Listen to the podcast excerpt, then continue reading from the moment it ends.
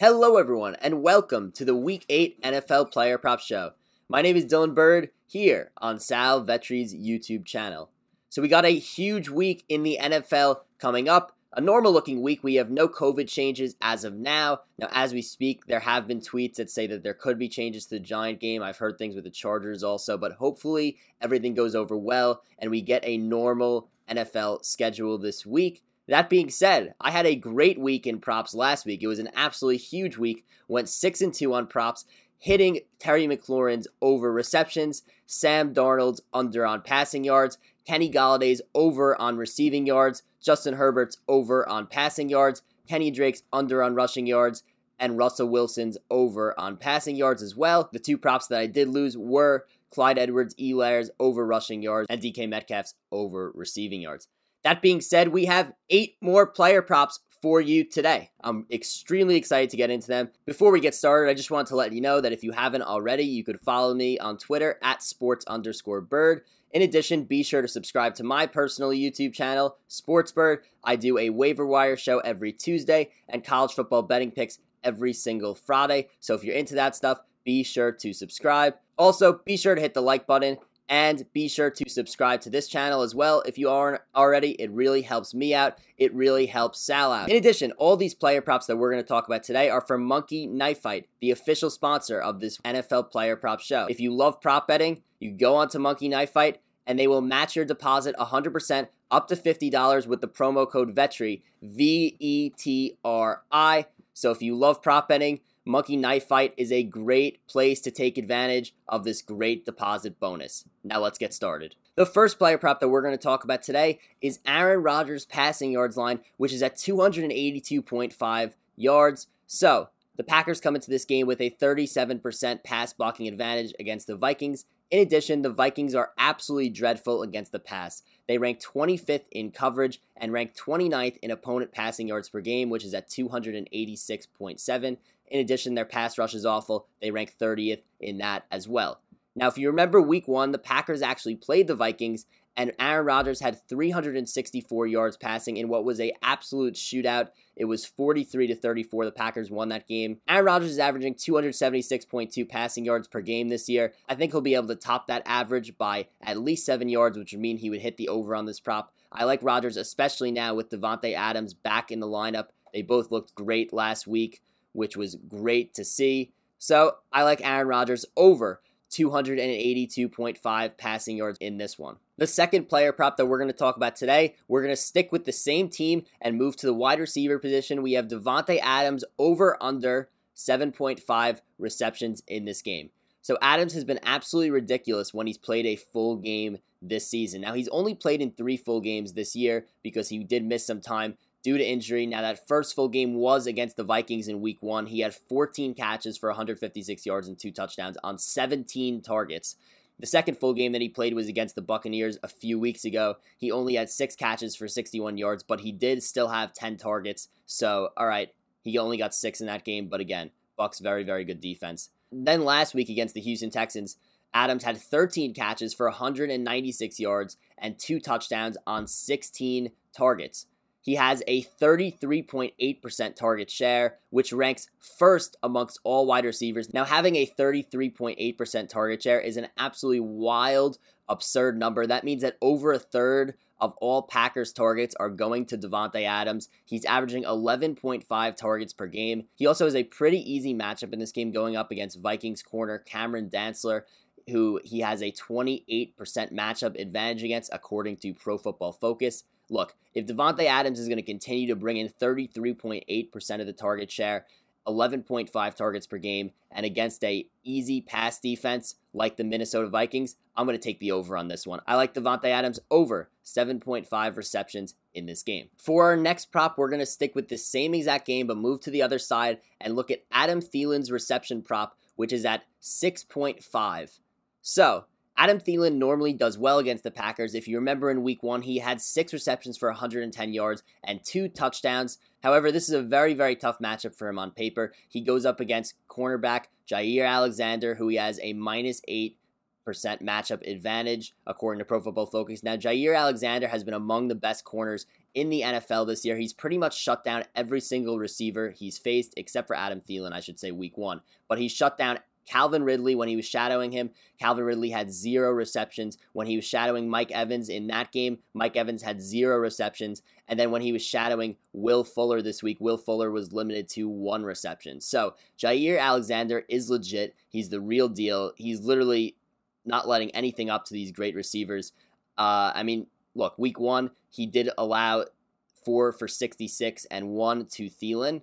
But I trust Jaire Alexander to have a bounce back game against Thielen this time. And think about it. Adam Thielen had a great game against the Packers last time. He only had six receptions. So I think that this six and a half number, especially with the tough matchup that Thielen has, is just too high in this game. I like the under for Adam Thielen receptions this week, under 6.5 in this game. For our fourth player prop today, we are going to talk about Diontae Johnson's receptions line, which is at 4.5 against the Baltimore Ravens. Now, obviously, this is a very, very tough matchup for him, but first, let's get into the injury status of Diontae Johnson. He's questionable in this game with a toe slash ankle injury. They're not really specifying which one it is. He hurt his ankle in last week's game, but he's had a lingering toe problem all year. From what I've read, it seems like he's going to play, but obviously, this prop is completely contingent on that. That being said, there's only been three times this year that Diontae Johnson has played a full game or close to it.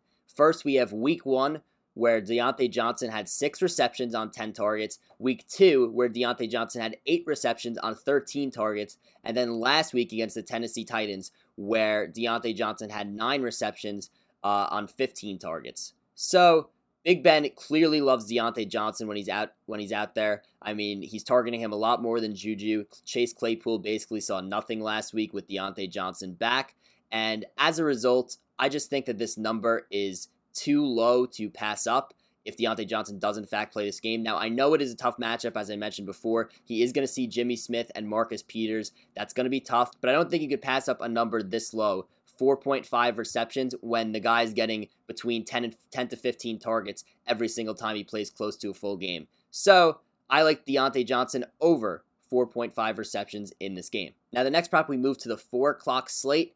We have the Denver Broncos and Melvin Gordon against the Los Angeles Chargers, and we are looking at Melvin Gordon's rushing yards prop, which is at over under 55.5 in this game. So to start, the Denver Broncos have a 10% run blocking advantage against the Chargers. And in addition, a huge thing for Melvin Gordon here is that Philip Lindsay may be out of this game with concussion. If Philip Lindsay is out, then Melvin Gordon is just going to get more touches than he already normally gets. In addition, Melvin Gordon has hit this over 55.5 rushing yards prop in four out of five of the games he's played this year. So I just think that this prop again is just too low to pass up. I'm not even sure if this is a good number. I feel like that the number may be in the 60s, especially if it's ruled that Philip Lindsay is out of this game.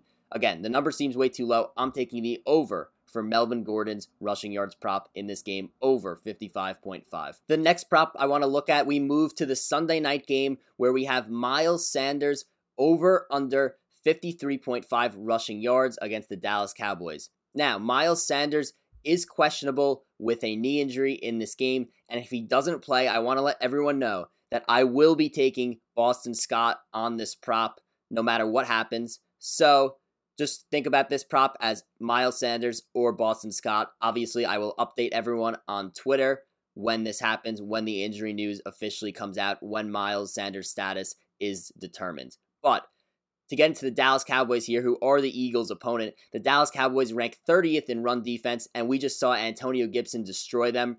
20 carries for 128 yards and a touchdown in that game. I believe that Antonio Gibson's rushing yards prop was around 50.5 in that game against the Cowboys, and Antonio Gibson had that beat with basically 10 minutes left in the first quarter. Like, that's how bad this Dallas Cowboys rushing defense is. In addition, we saw the week before Kenyan Drake absolutely tear up the Cowboys for 160 plus rushing yards as well. So, this Dallas defense is ultimately just horrible. They're bad against the run, they're bad against the pass, and it looks like they've just given up out there. Like, they are not playing for McCarthy at all. They were a complete disaster against the Washington football team last week. So, whether it's Miles Sanders or Boston Scott, I'm taking the over on rushing yards in this game, which is currently at 53.5 for Miles Sanders. I expect that to move potentially. Um, so we'll have to see what happens. But again, I'll update everyone on the injury status, but over for either of these Eagle running backs. The next prop that we are going to look at today, we have Travis Fulgham over under 64.5 receiving yards. We're staying with this Eagles Cowboys game, and I want you to look at Travis Fulgham's last three games. So, first, we have 5 for 73 on 11 targets last week against the Giants, 6 for 75 on 10 targets against Baltimore the week before that, and then 10 for 152 on 13 targets against the Steelers the week before that.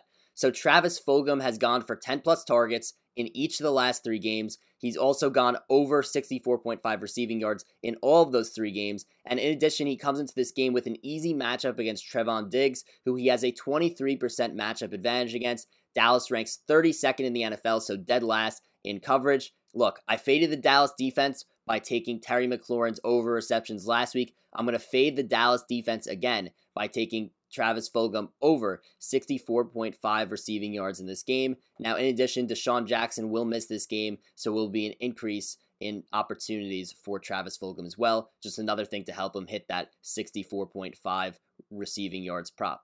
The eighth and final player prop that we're going to look at on this slate is Mike Evans over under 74.5 receiving yards. Now this game is Monday Night Football, Bucks against the Giants. Evans has had a down year this year. He has not eclipsed 74.5 receiving yards in 5 out of the 7 games, meaning he's only gone over 74.5 receiving yards in 2 of the games he's played this year. Now, the Giants may be a bad team, but Mike Evans personally has a tough matchup here with Giants corner James Bradberry. According to Pro Football Focus, Mike Evans has a minus 4% matchup advantage against Bradberry. Bradberry has been lights out this season. He pretty much shuts down every single wide receiver that he's faced this year. He allowed only three receptions for 33 yards against Allen Robinson, one reception for eight yards against Amari Cooper, and then three for 34 to DeSean Jackson. So he's doing a really, really good job covering everybody he's asked to shadow. I expect him to shadow Mike Evans in this game. So I know Godwin's out, but there are plenty of other targets for Tom Brady to throw to, whether it be Rob Gronkowski, whether it be Scotty Miller, Tyler Johnson, Leonard Fournette, Ronald Jones. I like the under 74.5 receiving yards in this game for Mike Evans. I hope that Mike Evans kind of turns things around for the rest of this year. Maybe the addition of Antonio Brown will help him because it'll draw a lot of attention off of him, but I like the under here in this game. And that's a wrap for this week's NFL Player Props show. Just wanted to remind everyone that if you haven't already, be sure to like this video, be sure to subscribe to this channel. It really helps me out, it really helps Sal out. In addition, you could follow me on Twitter at sports underscore bird. I will be tweeting out if I'm adding any props before any of the games, whether that be the 1 o'clock games, whether that be the 4 o'clock games, whether that be the Sunday night game, or whether that be the Monday night game. In addition, you could subscribe to my YouTube channel, which is Sportsbird. I have a waiver wire show every Tuesday, a college football betting pick show every Friday, so be sure to subscribe to that as well. Goodbye, everyone, and good luck with your prop betting this week.